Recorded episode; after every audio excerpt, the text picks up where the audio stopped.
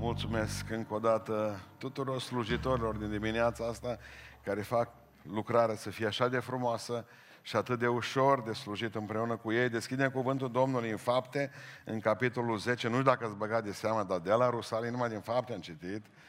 Și probabil că încă până când vă duceți în concediu, cei care o veți duce, tot din fapte rămânem pentru că este până la urmă referința de traia noastră și referința de lucrare a bisericii. Fapte, capitolul 10, citesc câteva versete, o să atingem tot capitolul.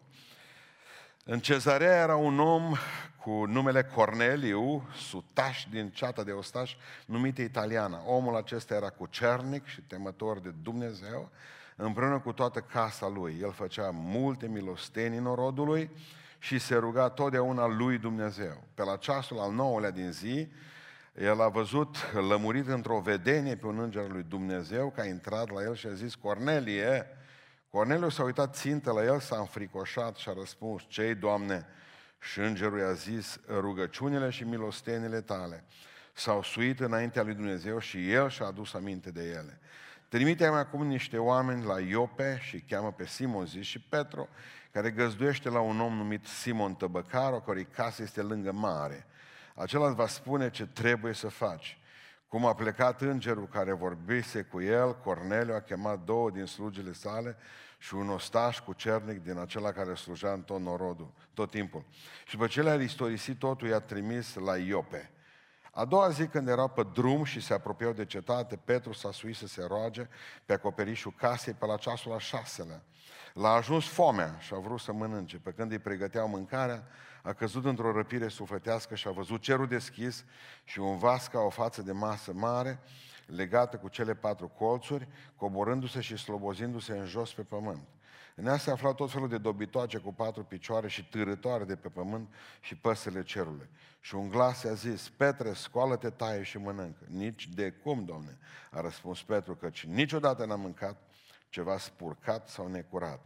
Și glasul i-a zis iarăși a doua oară, ce-a curățit Dumnezeu să nu numești tu spurcat. Amin, ședem.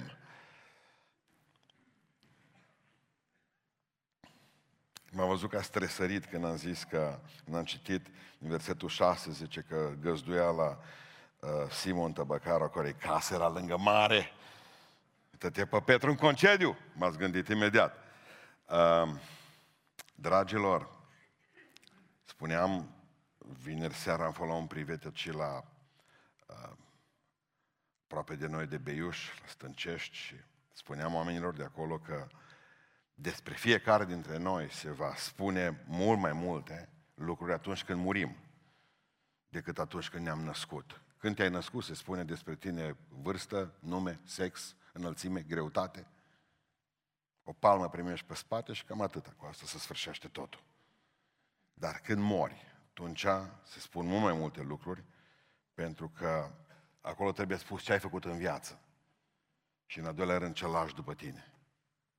Dacă citiți cu atenție textul acesta, nu-i timp acum pentru toate dedesubturile astea frumoase, dar să vedeți că despre Corneliu nu vorbea bine numai Dumnezeu. Vorbea bine și oamenii. Era o mărturie, era militar și uh, era într-o ceată de militari, o cohortă se numește. Am auzit pe mulți o sută. Da, dar cohortele romane, de exemplu, sutașii puteau comanda între 80 de oameni și 460 de oameni. Existau cohorte mai mari. Ceea ce este interesant este faptul că nu era un anumit, uh, un anumit uh, uh, subofițer, ci era un subofițer important, deci înseamnă că avea cohorta mare și o să vă spun imediat de ce, pentru că avea familia cu el. De obicei, legionarii romani mergeau fără familii. Numai dacă erau ofițeri puternici, puteau să-și ducă familiile cu ei. Al doilea lucru, avea casa lui deja. Al treilea lucru foarte important, ceata de oameni, cohortă pe care o, o comanda, se numea italiana și știți de ce? Pentru că de obicei cam 65% dintre oamenii care alcătuiau o cohortă erau italieni. Restul erau dintre popoarele cucerite. Asta s-a dus tot mai rău, tot mai rău, până când a căzut Imperiul, tot mai puțin romani. Dar cohorta italiană, italiană era formată din 65% cel puțin italieni, poate că toți erau italieni. Am citit zilele acestea și spunea că e posibil să fi fost toți italieni. De ce? Ca să poată păzi guvernatorul care la rândul lui era italian. N-aveau încredere ca să aibă mercenari din altă parte. Deci era un om important. Și omul acesta important, Biblia vorbește despre el, că a fost mântuit. Dar dacă priviți mai cu atenție textul acesta, veți vedea că în capitolul 8, capitolul 9, capitolul 10, Dumnezeu se grăbește să mântuiască pruncii lui Noe. Pruncii lui Noe. Când au coborât din corabie, spune cuvântul Dumnezeu, au coborât Sem, Ham și Afet. Trei copii al lui Noe care au populat pământul acesta și de acolo avem negri, de acolo avem albi, care se omoară acum și se bat cu pietre până în America și pe Aiurea, și după aceea avem semiții. Uitați că în capitolul 8, când Dumnezeu mântuiește un copil de-a lui Ham, famenul etiopian. Da? După aceea vedem cum în capitolul 9 Dumnezeu mântuiește un urmaș de-a lui Sem, pe Pavel, pe Saul din Tars. Și avem în capitolul 10 când Dumnezeu mântuiește un urmaș al lui Afet. Pentru că el, Corneliu Europeanu, neamul, noi suntem, noi ne tragem din Iafet, europeni. Dumnezeu a pornit la lucru, slăvit să fie numele, să mântuiască lumea aceasta. Să mă, e politic corect aici Dumnezeu. El vrea să mântuiască întreaga lume. Haideți să ne uităm puțin la omul ăsta. Vă spuneam duminica trecută că mântuirea nu cade așa din pod. Poc! Dintr-o dată. Numai neamul nostru a crezut că Dumnezeu descărca mântuirea peste țară. Nu, mântuirea vine într-o vas pregătit, într-o cupă care așteaptă, într-o inimă deschisă, într-un teren pregătit. Cuvântul Dumnezeu zice că Dumnezeu, înainte de a pune sămânța în, în pământ, Dumnezeu ară pământul ăla. Dumnezeu aduce ploaie și ce sfârm bulgării. Dumnezeu pregătește totul și apoi pune sămânță. Dumnezeu nu va face niciodată risipă să arunce în stânca ta de inimă sămânța cuvântului. Nu. Dumnezeu va aștepta până când vei răspunde aceste chemări divine și îți vei pregăti terenul, teritoriul.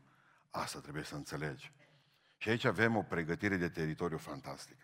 Haideți să ne uităm puțin la omul acesta și să vedeți ce înseamnă să ai o atitudine bună și Dumnezeu să facă niște minuni cu tine. Pentru că Dumnezeu a mișcat lumea cu el. El când, a, el când a început să facă niște lucruri bune și când s-a apropiat tot mai tare de Dumnezeu și a început să-i întrebe pe evrei, mă, cum e religia voastră? Vă închinați la Dumnezeu, voi ziceți că e singurul Dumnezeu adevărat? Da, noi ce aș vrea să-L cunosc și eu pe Dumnezeu ăla. Și Dumnezeul acela i-a schimbat viața încet, încet. Mai trebuia să mai fie ceva și vom vorbi mai târziu despre asta. Mai trebuia să fie impactat cu Hristos. Cu Hristos. Vreau să, să vă gândiți la lucrul acesta pentru că uh, va trebui să facem astăzi diferența între moralitate și credință. El era un om moral, era un om cu cernic, zice Biblia. Era un om drept și era un om milostiv. Cu toate acestea, era încet, încet în drum spre iad. Știu că e interesantă și dureroasă asta. Vă rog să citiți număr, versetul 35, o să-l mai citim astăzi. Există un film pe Netflix, se numește Erezia. Este exact durerea versetului 35. Acolo un pastor cade de la credință în filmul respectiv așa cum înțelegem noi că el pică de la credință, tocmai pentru faptul că el spune, bun, bun, și dacă oamenii sunt buni în lumea aceasta și n-au auzit și nu-L cunosc pe Hristos, cum vor putea oamenii aceștia să fie mântuiți? Și el zice, cred că vor fi mântuiți. Fost dat afară din pastorație. Rămâne o umbră de om. Aici e de discutat mult, pentru că eu cred în varianta a doua versetului 35, că trebuie să ajungă oamenii la Hristos. Dar totuși, nu la mine este mântuirea. Pentru că spune Biblia că cei care au fost, uh, să spunem, sub lege, vor fi judecați după lege. Cei care au avut doar conștiința la îndemână, pentru că nu peste tot locul se aude despre Hristos. Vor fi judecați după conștiință. Dar încă lucrurile rămân deschise. De aceea, versetul 35, legați-l de erezia și veți vedea drama teologică prin care trebuie să treacă existențială un pastor.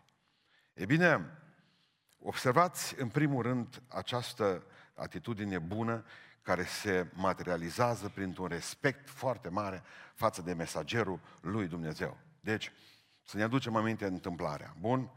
Uh, uh, el e un, un om care îl caută pe Dumnezeu și Dumnezeu vrea să se lase găsit.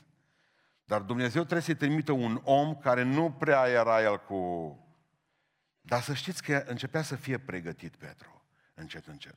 Știți ce m-a pus pe mine pe, pe gânduri? Aseară pe la 12, azi noapte pe la 12, mi s-a oprit mintea la Simon Tăbăcaru. Nu m-am gândit la treaba asta pe nimic. Mă, locuia în casa lui Simon Tăbăcaru. Dumneavoastră trebuie să știți că toți tăbăcarii, ăia care se ocupă de piele, erau considerați necurați în Israel. Și casa lor era necurată. Știți de ce? Pentru că lucrau cu piei. Și pielea, pe, pielea însemna animal mort. Când ai pus mâna pe animalul mort, nu mai erai curat. Și ăsta, Petru nostru, găzduiește, care până atunci nu făcea treaba asta. Dar după rusalii omul s-a schimbat. Dacă după rusalile tale nu te-ai schimbat, înseamnă că nu le-ai avut. Dar el s-a fost schimbat, spune Biblia. Și a locuit în casa lui Simon Tăbăcaru, necuratul. Aici în traducere românească, clară. Într-adevăr că și-a așezat strategic casa lângă mare. Cine știe pentru ce și-a așezat Simon Tăbăcaru casa lângă mare? Să aibă priveliște. Pescar, jos, iar greșeală. Ei, eu mă duc, eu îmi plec de la voi. Păi trebuia apă sărată, mă, la piei mea. Bun.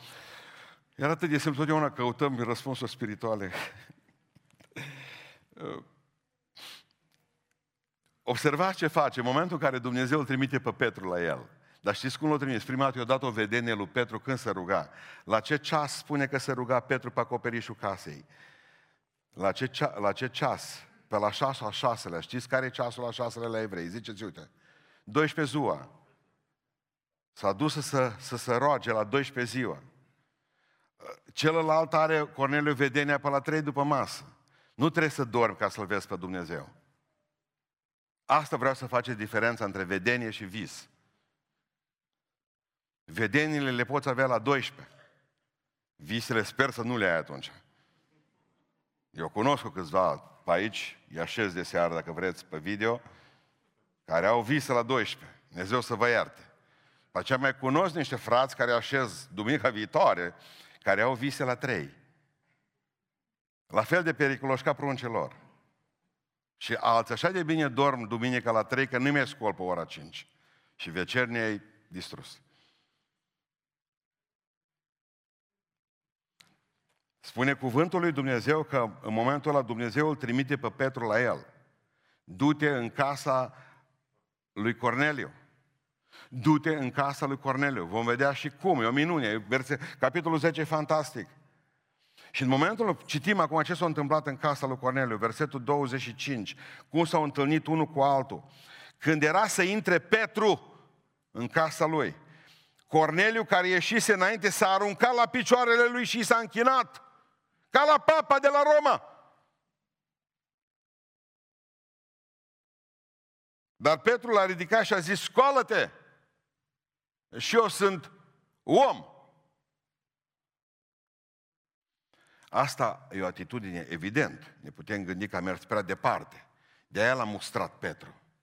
Dar nu putem să anihilăm aici și să anulăm un respect față, deosebit față de mesagerul lui Dumnezeu. Și asta va trebui să, vă, să o aveți tot timpul vieții dumneavoastră. Pentru că unii demonstrează foarte multă lipsă de respect față de mesagerii lui Dumnezeu. Acei care vă aduc cuvântul. Mulți dintre oameni fac exact ce a făcut împăratul lui Israel cu Ieremia. Deci în versetul 6 al capitolului 38 și l-au băgat pe Ieremia într-o groapă cu noroi. Deveni specialiști în noroi. Și oamenii aceștia ne aduc cuvântul lui Dumnezeu. Nu poți să fii mântuit câte vreme, nu mă interesează ce zice palavragiul ăla. Îmi înfund urechile, o să te duci în iad, tot cu urechile înfundate. Pentru că oamenii aceștia, spune Sfântul Apostol, trebuie respectați din pricina slujbei lor. Ei vin cu un mesaj, sunt ambasadori. Vreau să văd eu cine dă cu pietre pe ambasadorul Statelor Unite ale Americii.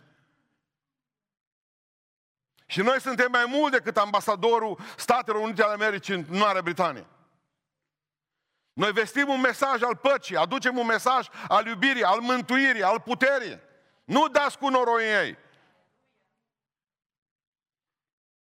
O, Ierusalim, Ierusalim, zice Iisus Hristos la un moment dat, tu care omori prorocii. Nu le-a plăcut la mulți când a zis că Ierusalimul e Babilonul. Dar Babilonul nu omorât prorocii, Ierusalimul e omorât. Ce supărat Iisus Hristos după cum, să, după cum să comporte Ierusalimul față de profeți. Ei vin să zic așa vorbește Domnul și vă aduc un mesaj de pace și voi ce faceți? Omorâți. Ăla nu-i bun, ăla nu-i bun, pe ăla nu-l ascult. Pe ăla l-am văzut cu nu știu ce, cu nu știu când, hai să șoptesc ceva la ureche, noroi. Concurs național, sport național la români. Împroșcatul cu noroi a slujitorului Dumnezeu. Și Corneliu se duce și se aruncă pe burtă în fața lui. De ce? Pentru că ăsta vine să-mi vorbească despre mântuirea sufletului. Mi-aduce cel mai frumos mesaj care le, pot primi, care le poate primi vreodată vreun om. Pentru că importanța lui Petru nu derivă din persoana lui, ci din mesajul lui, din slujba lui. Fără mesajul acesta al cântării, al predicii, al profeției, toți suntem zero. Dar mesajul acesta profetic, mesajul cântării, ne face, al cuvântului lui Dumnezeu, ne face pe toți, pe toți care suntem aici. Ca să fim cineva. Pentru că aduce mesajul celui care este totul. Acelui care este totul. Ce frumoase sunt pe munți picioarele. Nu mă, picioarele sunt urâte. Hai să fim serioși. Picioarele sunt acea parte din trupul unui om care sunt niște lucruri foarte urâte. Deci nu să nu vină Biblia acum să-mi spună mie atâta, că nu cred. Dar Biblia merge mai departe. Ce frumoase sunt pe munți picioarele celor ce vestesc Evanghelia. Ce duc mesajul de pace. Automat omul e nobilat cu asta. Automat ești în mâna Dumnezeului cel atotputernic. Al doilea lucru pe care îl văd la omul acesta, nu numai respect față de omul Dumnezeu, de aia s-o și mântuit așa de frumos. Văd respect față de cuvântul Domnului, versetul 33. Stați acolo în Biblie. Am trimis îndată la tine, zice, și bine ai făcut că ai venit, zice Corneliu. Acum, dar, toți suntem aici înaintea lui Dumnezeu ca să ascultăm tot ce ți-a poruncit Domnul să ne spui. Fantastic! Ce bine ar fi dacă îmi scrie asta pe perete aici, la noi, versetul acesta. Acum, dar, suntem toți aici înaintea lui Dumnezeu, că voi sunteți în biserică. De aia v-am spus întotdeauna, lăsați guma de mestecat, lăsați butonatul telefonelor, lăsați prostiile balcanice când veniți în casa Domnului. Pentru că voi sunteți înaintea lui Dumnezeu în locul acesta. Dar așa spune Corneliu, ne învață unul care nu era botezat cu Duhul Sfânt încă. Și spune mai departe, citind în versetul 30, 33, uh, spune, suntem toți aici înaintea lui Dumnezeu. Pentru ce suntem noi aici înaintea lui Dumnezeu? Ca să ascultăm tot! Aia mi-a plăcut, aia nu mi-a plăcut. Din predică. 5 minute, aia fac un cat, aia în succes pentru mine a fost, restul a fost pentru frații mei. Tot. Tot. Și cântarea, și îndemnul la rugăciune, și predica, tot. Tot. Ce ți-a poruncit Dumnezeu dar și tu să spui tot ce ți-a poruncit Dumnezeu. Așa ne iubești dacă trebuie să ne dai pălmi. Spune tot. Tot ce ți-a poruncit Dumnezeu să ne spui, mă, frate. E pictat asta aici pe spate. E atitudine. Are respect față de cuvântul Dumnezeu. Pentru că știți cum văd eu respectul? Când îl împlinești. Versetul 48. Petru îi spune, trebuie să vă pocăiți și să vă botezați. Și a poruncit să fie botezați în numele Domnului nostru Iisus Hristos. Asta a făcut. Ce scrie în Biblie? Că trebuie să mă botez în cuvântul Dumnezeu. Cuvântul Dumnezeu asta spune mie. Nu, zice, nevastă, prunci, haideți aici că tata, slujitorii, mă și gândesc când s-o botezată, e numai fier. Paza, garda. Atâta fier la apă. Pentru că n-am făcut nimic dacă tot ascultăm pe cuvânt și nu mai împlinim de fel. Altă dată. Cuvântul Dumnezeu are niște porunci clare, simple, ale ținute. N-am venit aici să fim informați, ci transformați! Faceți diferența între formare și transformare. E imens. Este imens. Pentru că acțiunile, spuneam copiilor mei, ieri aici la școala de predicare, acțiunile noastre vorbesc mai mult decât cuvintele. Într-o predică, 7% doar sunt cuvinte. Vorbe. 35% e tonul vocii. Tonul vocii. Vocea. Și restul de 58% este gestică și mimică și acțiune. N-am făcut nimic că stăm Deja zice, mi-a spus mereu asta. Mă bunul stătea câteodată așa. Bun, știți cum e predica cea mai frumoasă? O predică adevărată când îi bagi în buzunar la unul care n-are, când îi dai o pâine. Ce predică aia, mă? Ce predică e aia când le iei în brațe? Ce predică aia când le iei în brațe? Zilele acestea să vedeți întâmplare. Să vedeți întâmplare acum. Anti-Covid, pot să zic. Văd pe unul, nu l-am mai văzut câțiva ani de zile pe aici pe și a crescut la casa de copii. Și îl văd venind pe stradă, a fost coleg cu Ciumpea și cu ceilalți, dar au plecat din Beiuș. M-am dus la el, mă, nu te-am văzut de mult, pe unde umbli, îmbrăcat rău. Că nu prea merg, nu prea merg bine, ce nu găsesc de lucru numai rău. Tot loc în altul. Crescut acela la casă de copii, violat acela la casă de copii și bajocorit aici și amintirile de la casă de copii, toate celelalte lucruri. Mânca niște fornete, n-am mai văzut de mult, într-o pungă. De unde le De la Oradie, zice. Mai serios. Zice, mai sunt două, ți le dau pe amândouă. Mă gândesc, le iau de ele că dacă zice, băi, rușine de mine, n-am făcut nimic. Băgai un fornete și după aceea știu că am reflux gastric până nu mai pot. Zic, cu ce aș putea să te ajute pe tine acum? Fii atent. Gândul meu era acum să pănesc fornetele alea. Ia-mă în brațe, zice către mine. Atât. Un ban o luat de la mine. Atât au vrut. Poate că de 10 ani nu l-a luat nimeni în braț. Pricepeți? N-au nevoie de banii noștri primat. Au nevoie de atitudinile noastre. Observați la omul acesta nu numai un respect față de mesagerul lui Dumnezeu, nu numai un respect fantastic față de cuvânt, ci un respect incredibil față de neamurile lui și de familia lui și de prietenii lui. Mergem tot așa citind tot repede. Eu când plâng nu mai văd după aceea. Versetul 24, uitați-vă. Citiți împreună cu mine, repede. Zice așa, a doua zi s-a sculat și a plecat cu ei. la un soțit și câțiva frați din Iope. Da? Foarte bine. Uitați că se duc oamenii. Versetul 27. Zice cuvântul Dumnezeu. Și vorbind cu el, a intrat în casă și a găsit adunați Mă, omul ăsta când a auzit că vine Petru, la el acasă, după ce a trimis oamenii, adul pe Petru la mine acasă. Și a umplut casa de oameni înainte de a ajunge Petru la el. Cum să aud numai eu cuvântul?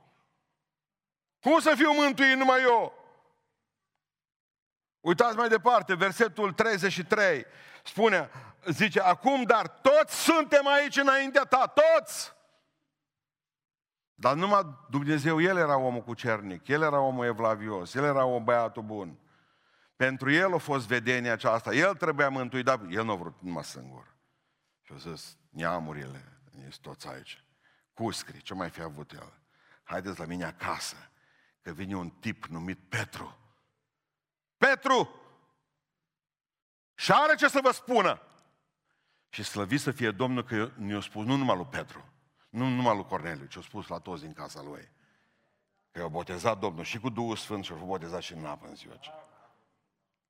Ce minuni ar face Dumnezeu cu noi dacă ne-am aduce fiecare câte unul ci lângă noi. Hai să vezi ce ne spune astăzi la biserică. Hai că nu te mănâncă. Hai că promitem că nu te... Acum ar putea să vină mai ușor. Hai că dacă ești cu mască nu te vede nimeni. Nu te mai știe nimeni. Nu e interesant, că noi am putea aduce cel mai bine. Hai că dacă vrei spunem ca gulă ție. Respect față de prieteni și de rude, i-a chemat pe toți să audă. Dar în același timp vedem aici nu numai un om deosebit, și o biserică deja care începe să se trezească. Pentru că trebuie să avem o viziune ca biserică. Știți ce l-a spus Hristos la Petru? Stătea Petru acolo. Uitați-vă, zice Iisus, Domnul nostru, la ucenici, la holde. Sunt copte. Semn că secerișul este aproape. Asta i-a învățat Iisus. Asta i-a învățat. Secerișul e aproape. O, puțini culegători sunt. O, puțin secerători sunt. Pentru că uitați un lucru, ce interesant. Dumnezeu folosește îngerul doar ca să-i spună. Dar îngerul nu-i predică Evanghelia. Mai țineți minte că v-am spus asta, că îngerii nu predică Evanghelia la nimeni. Doar ei combină lucrurile în așa fel încât omul să fie expus Evangheliei. Îngerul zice, este Petru de predicat. Oamenii trebuie să predice Evanghelia, că îngerii n-au avut nevoie de har. Ei nu știu ce-i harul. Ei nu pot înțelege cum poate muri Dumnezeu pentru om. De aia ferească Dumnezeu ca îngerii să fi coborât din cer la, la, la, mormânta, la, la, vă rog să la moartea Domnului Iisus Hristos. Prăpăt făcea omenirea, aceasta, cu omenirea aceasta. Ei nu pot înțelege asta. Noi așteptăm să le spună un înger din cer despre Dumnezeu. Dar ei au nevoie de noi, de oameni. Noi trebuie să predicăm cuvântul acesta. Eu cred că sunt mult mai mulți oameni dispuși ca să asculte Evanghelia decât dispuși sunt ca să o predice.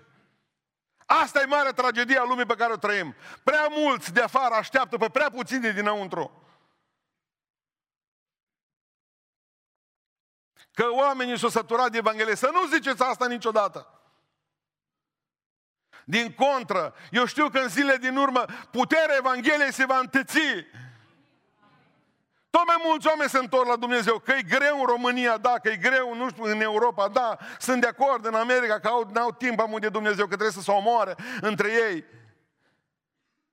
Dar Dumnezeu, Evanghelia lui Hristos propășește pe toată fața pământului. De ce? Pentru că sunt oameni dispuși să o ducă mai departe. Nu există creștere spirituală instantanee. M-am uitat la Petru, oameni buni, era botezat cu Duhul Sfânt sau nu era botezat cu Duhul Sfânt? Da sau nu?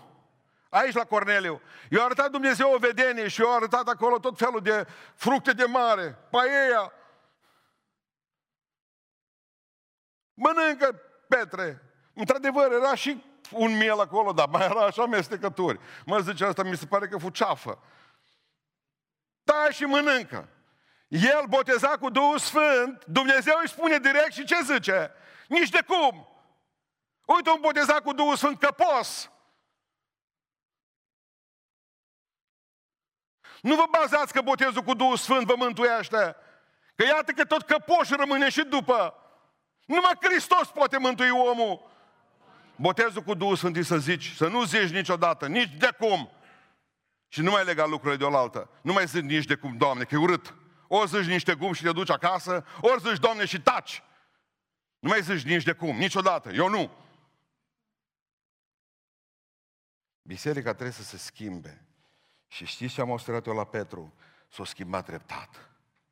Bucată cu bucată trebuie să lucreze Dumnezeu. Noi vrem o creștere spirituală instantanee. Noi vrem să fim ca și toiagul lui Aron. O noapte să dăm și frunze și muguri și să facem, aceea, să coacem fructe într-o noapte. Nu. E un proces de îndelungă durată. Nu vezi decât să ani se luptă Dumnezeu să facă om din tine și tot greu e. E din mine. Dar nu se poate să naște oare o țară într-un un neam, zice, într-o zi? O țară într-o zi? Nu. De ce în dimineața aceasta lăsați pe Dumnezeu să lucreze în voi, cu voi. Întotdeauna Trebuie să vă bazați ca biserică, să ne bazăm pe biserică, ca biserică pe ce ne spune nouă Domnul și nu pe ce practicăm noi de atâția ani de zile. Domnul întotdeauna are lucruri noi pentru noi. Slăvi să fie El. Fiți deschiși la nouă lui Dumnezeu, nu la nouă lumii. Că din păcate tot ce apare nou în lume voi luați. Haina nouă a lumii, ce a apărut, ă, ăsta din lume, măi, a apărut un telefon nou, suntem update la tot ce e nou în lume. Și suntem înțepeniți la tot ce e nou de la Dumnezeu. Și am cunoscut biserici ultraconservatoare care sunt, n-au treabă. Au folosesc toate lucrurile noi ale lumii acesteia, dar când e vorba de Dumnezeu, nicio schimbare de 50 de ani. Trebuia să fie rămas tot la opinci, trebuia să fie rămas tot la bicicletă dacă au avut-o. De ce vă înnoiți numai în anumite... De ce nu înnoiți și Duhul minții voastre? Mă gândeam la cruce și le spuneam că ce-i crucea până la urmă? Le spuneam ieri la studenți că crucea nu e altceva decât intersectarea voii lui Dumnezeu, verticalitatea cu voia mea orizontală. Și când voia mea se intersectează cu voia lui Dumnezeu, apare crucea lui Hristos. Doar, a, doar atunci. În rest aveți șine de cale ferată. Paralel. Adică mă gândesc la diferența dintre Petru, asta să vă dau așa puține puțin, puțin, puțin, ceva interesant pentru gândire. Adică Petru boteza cu Duhul Sfânt, zice, nici de cum, Doamne. Nici de cum nu fac ce văzui acum în vedenie. Și Pavel, nici în apă, nici boteza cu Duhul Sfânt. Pe drumul Damascului zice, ce vrei să fac, Doamne? Mă, nu știu cum e, numai nu le-am înțeles astea două. Asta se numește puseu al credinței. Asta se numește o vale a credinței la Petru. Și la Pavel o culmea credinței. Ce vrei să fac? Ce vrei să fac? Știți cum sunt bisericile noastre astăzi? Ca domnul Charles Doyle, care a fost șeful brevetelor peste birou din Statele Unite, un birou național de brevete, de invenții. Și și-a spus domnul Charles în 1899, deci mai înainte cu un an de 1900. Biroul meu trebuie să se închidă, zice, pentru că tot ce-a fost de inventat, s-a inventat. Aia, aia viziune. Ar fi bun de profet ăsta luat, multe locuri. Când ne gândim că, de fapt, în fiecare an, din 1900 încoace, volumul de cunoștință a început să dubleze, să crească. S-a descoperit tot ceva nou. De el a zis, birou trebuie închis. Povestea un frate bătrân odată într-o biserică, nu uit, s-a sculat și a pus pălăria jos și mă, fraților, zice, nu v-ați mai schimbat de când a fost la voi. Ca să zici lucrurile astea 93, era sinucidere curată. Frate, ce dar nu schimbăm niciodată. Eu eram lângă el, trebuia să predic și-o după. El cu pălărie în cap. Nu v-ați mai schimbat, zice. Tot așa ați rămas. Câteva surori s-au bucurat. Visul lor să rămână tot așa. Da, oamenii. Și au început să spun o poveste. Și știți cum a fost la noi, ca la comitet, zice. A venit unul mai tânăr odată la noi și noi eram 12 în comitetul. Și o zis tânăr, uite, am o idee nouă să crească biserica nouă. Și o spus noastră și a spus tânărul toate ideile acelea minunate care le-au avut. La care biser- ă, comitetul a zis, hai să votăm.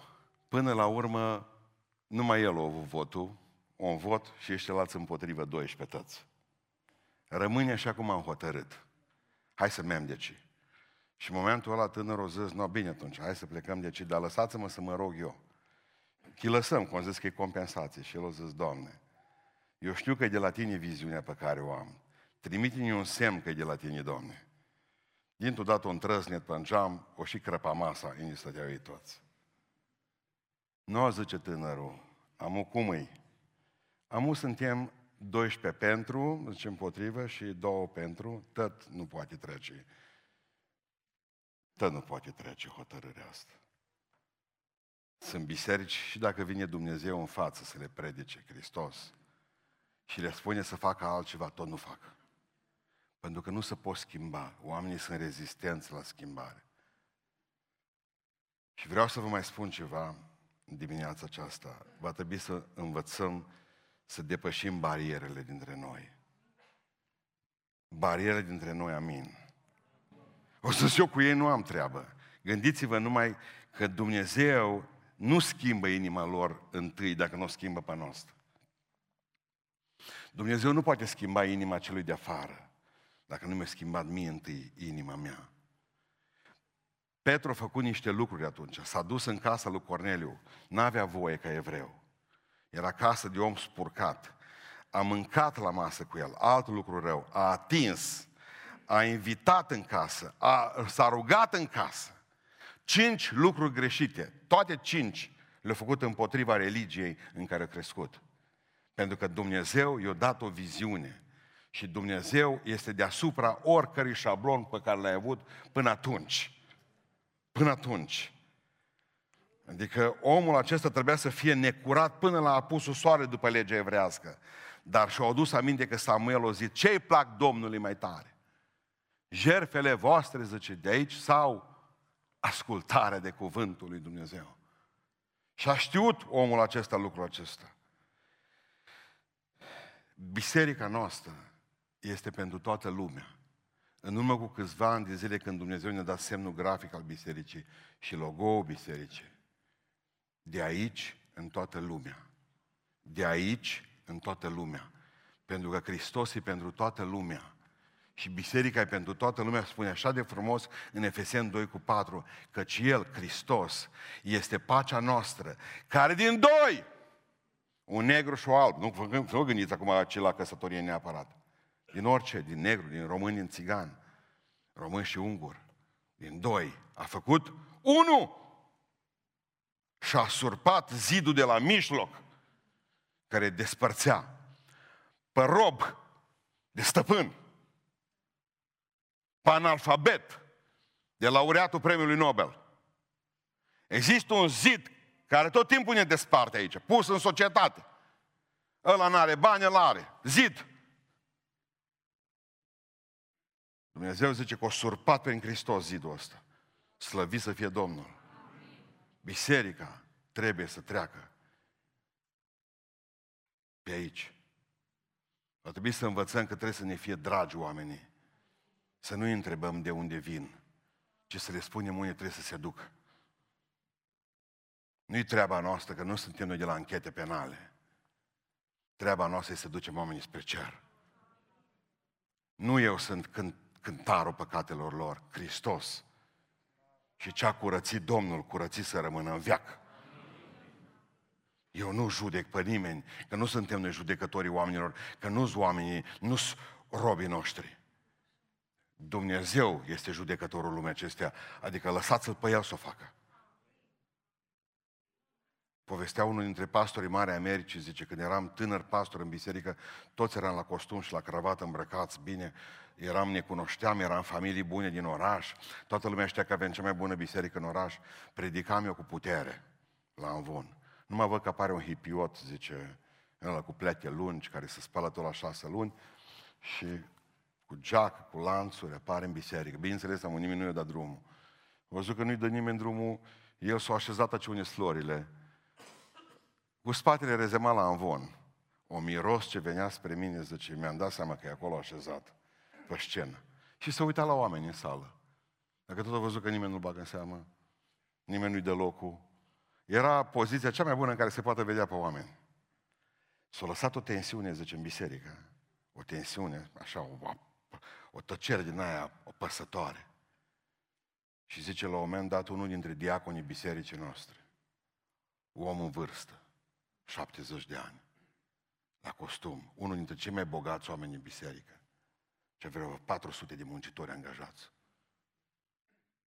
O venit din spatele bisericii, toți ne-am gândit, am am să vezi să clăpăcește. Cu mâle de pleată, de tică, de cercel. Și diaconul ăla bătrân cu costum scump s-a așezat lângă el, amândoi lângă Avon. S-au uitat amândoi la biserică. Zice, așa ne-au muiat inimile Dumnezeu Duhul Sfânt la toți, că am început să plângem și să ne rugăm. Din ziua aceea biserica noastră a fost alta. Tânărul acela a fost mântuit. Și zice, în patru ani am dublat numărul de membri. De ce? Pentru că un om s-a așezat lângă alt om și a pus mâna după capul lui. Bă, putea fi pruncul meu. Nu-i întrebați de unde vin. Spuneți-le unde să se ducă. Este dorința, trebuie și neapărat. Văd, și ce a zis Petru când a văzut că vorbește și au auzit că vorbească ăștia în alte limbi. Botezați cu Duhul Sfânt toți în casă.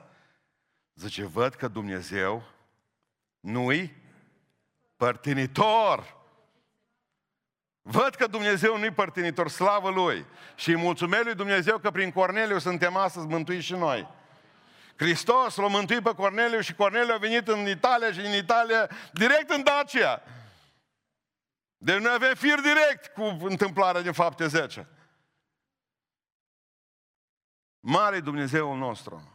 Văd? Și întotdeauna trebuie înălțat Dumnezeu. Observați un lucru foarte interesant, că în versetul 24 citeam mai înainte asta și zicea cuvântul Dumnezeu așa că a doua zi s-o scula la un soțit bun și zice, când a ieșit să intre Petru, Corneliu, care ieșise înainte, s-a aruncat la picioarele lui și s-a închinat. Dar Petru l-a ridicat și a zis, nu, nu, nu, că și eu som.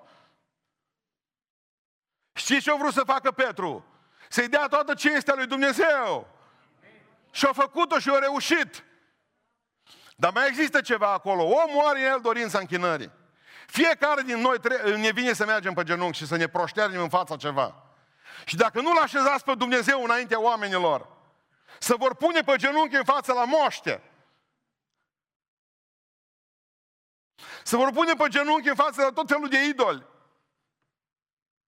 Pentru că nu mai judecați pe oamenii aceia care se duc și stau la rând o noapte întreagă să sărute ceva ce nu știm ce îi sub uh, acoperământul acela.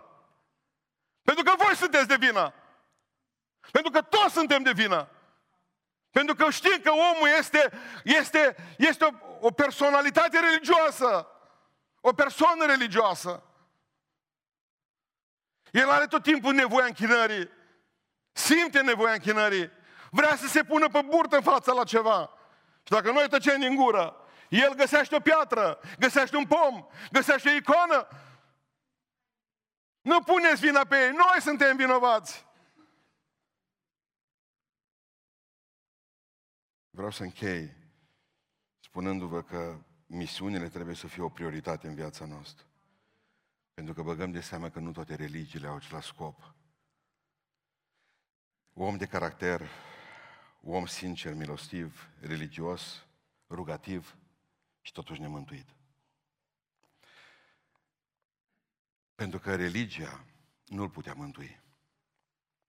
Era om religios și spuneam tot ieri, citându-l pe Bono de la formația UTU, zicea la un moment dat, religia este ceea ce rămâne după ce Duhul Sfânt a părăsit clădirea. Când Duhul Sfânt o să iasă pe ușa asta, o să ne mai rămână religie aici. Știți unde știu că există religie în biserică? Acolo unde Duhul Dumnezeu a plecat deja.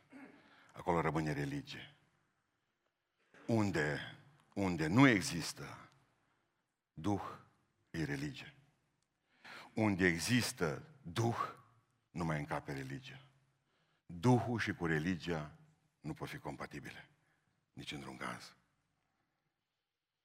Adică vreau să înțelegem că vreau să fiu sincer cu voi, oameni buni. Știți ce e problema noastră? Totuși versetul 35. Oamenii spun că poți fi mântuit fără Hristos. Dați-mi voie să, numai puțin aici să ne ducem la asta, că aici ceva nu e regulă. Deci 10 cu 35, da? Atunci mergem cu 34. Atunci Petru a început să vorbească și a zis, în adevăr, văd că Dumnezeu nu-i părtenitor. Ci că în orice neam, cine se teme de Dumnezeu, deci, și lucrează neprihănire, e primit de Dumnezeu. Asta e esența filmului Erezia. Pastorul pentru versetul ăsta a fost dat afară. Pentru că aici nu vorbește despre Hristos, dacă îți băga de seamă. Dacă un om se teme de Dumnezeu și păzește legile Lui, merge în rai. Eu nu știu care ar fi argumentul. Numai Hristos, only Jesus. Cred că e valabil în noi. Nu zic mai departe că devine eretic. Nu știu ce va fi în Africa, unde nu au auzit niciodată, în Oceania, Tasmania, că nu au auzit niciodată de... Eu zic, chiar tot noi suntem vină. Tot noi suntem vina. Știți care este singurul lucru care mă întărește în aceste clipe? Că dacă Dumnezeu are mai multe căi spre cer, ce rost a mai avut moartea lui Hristos pe cruce? Asta e subiect greu de digerat. Deci Iisus, eu sunt ușa. Cine intră prin mine va găsi ceva. Pășunea. Dacă se poate mântui omul fără Hristos, numai cu Dumnezeu, e greu ce zic acum, dacă nu auzi de Hristos, atunci ce rost a mai avut Hristos să moară? Dacă omul se poate mântui fără El de aici încolo. De ce asta este punctul care mă ține în picioare. De ce îl predic pe Iisus Hristos tot restul vieții mele. Pentru că indiferent cât e omul de bun, de cucernic, de rugător, trebuie să audă de Iisus Hristos. Și noi să-i spunem că Iisus Hristos e împlinirea celor lucruri. Că dacă nu, avem o problemă cu ei. Eu cunosc o grămadă de oameni buni și mi-e dragi și atunci știi ce fac cu ei? Mereu le spun, Doamne, îi spun, Doamne, descopere-te. Descopere-te vieților. Hristoase, Dumnezeule. Împlinește în ei, că e păcat de ei să meargă în iad, băieți buni fiind.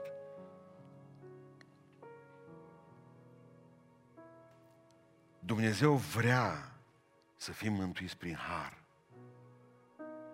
Dumnezeu a trimis și vrea să fim mântuiți pentru, pentru, pentru Corneliu. Pentru Corneliu, când a văzut Dumnezeu că se apropie de el, o trimis îngerii. L-a trimis pe Petru și o știut, mă, trimit pe cel mai căpos ucenic pe care l-am. O știut lui Dumnezeu că e greu cu Petru. În mijlocul vedeniei să zică, nici de cum, Doamne. Zice în Roman 3 că nu-i niciun om care să caute din tot din adinsul pe Dumnezeu. Cred asta. Cred. Și Dumnezeu vrea ca să vedem lumea prin ochii Lui.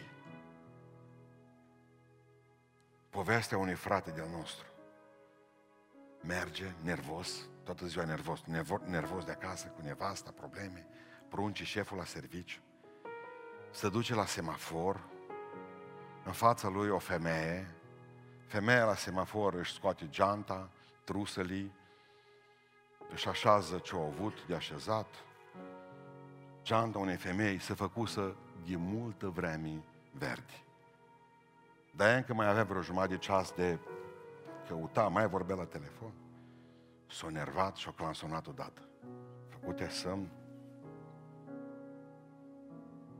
Și fratele nostru a clansonat mai tare și atunci zice că a nebunit, când a văzut că e niciun gând, eu a făcut ea semn. Du-te în față,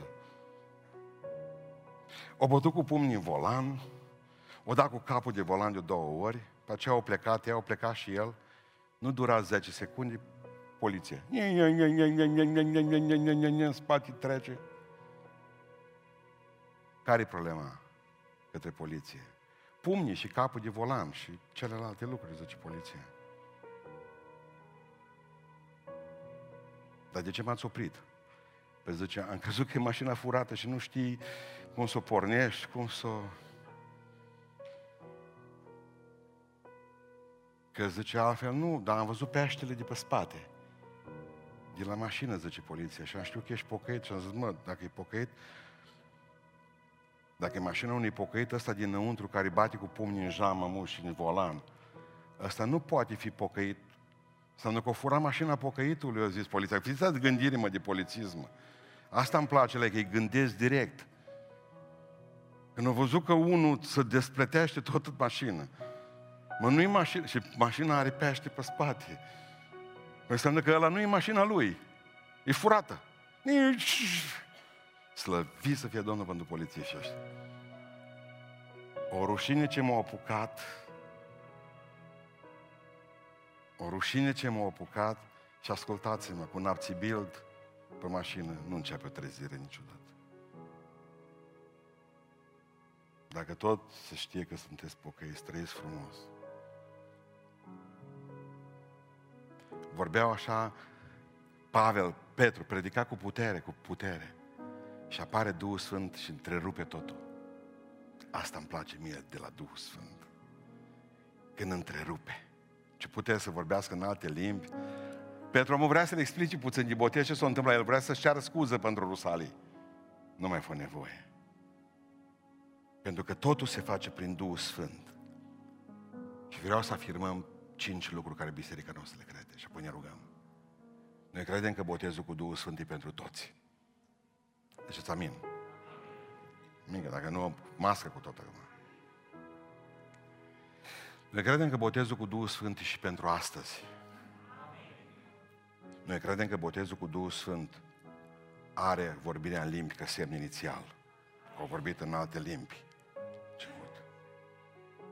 Noi credem că botezul cu Duhul Sfânt nu este spre mântuire, ci spre puternicire. Noi credem că botezul cu Duhul Sfânt vine întotdeauna după mântuire.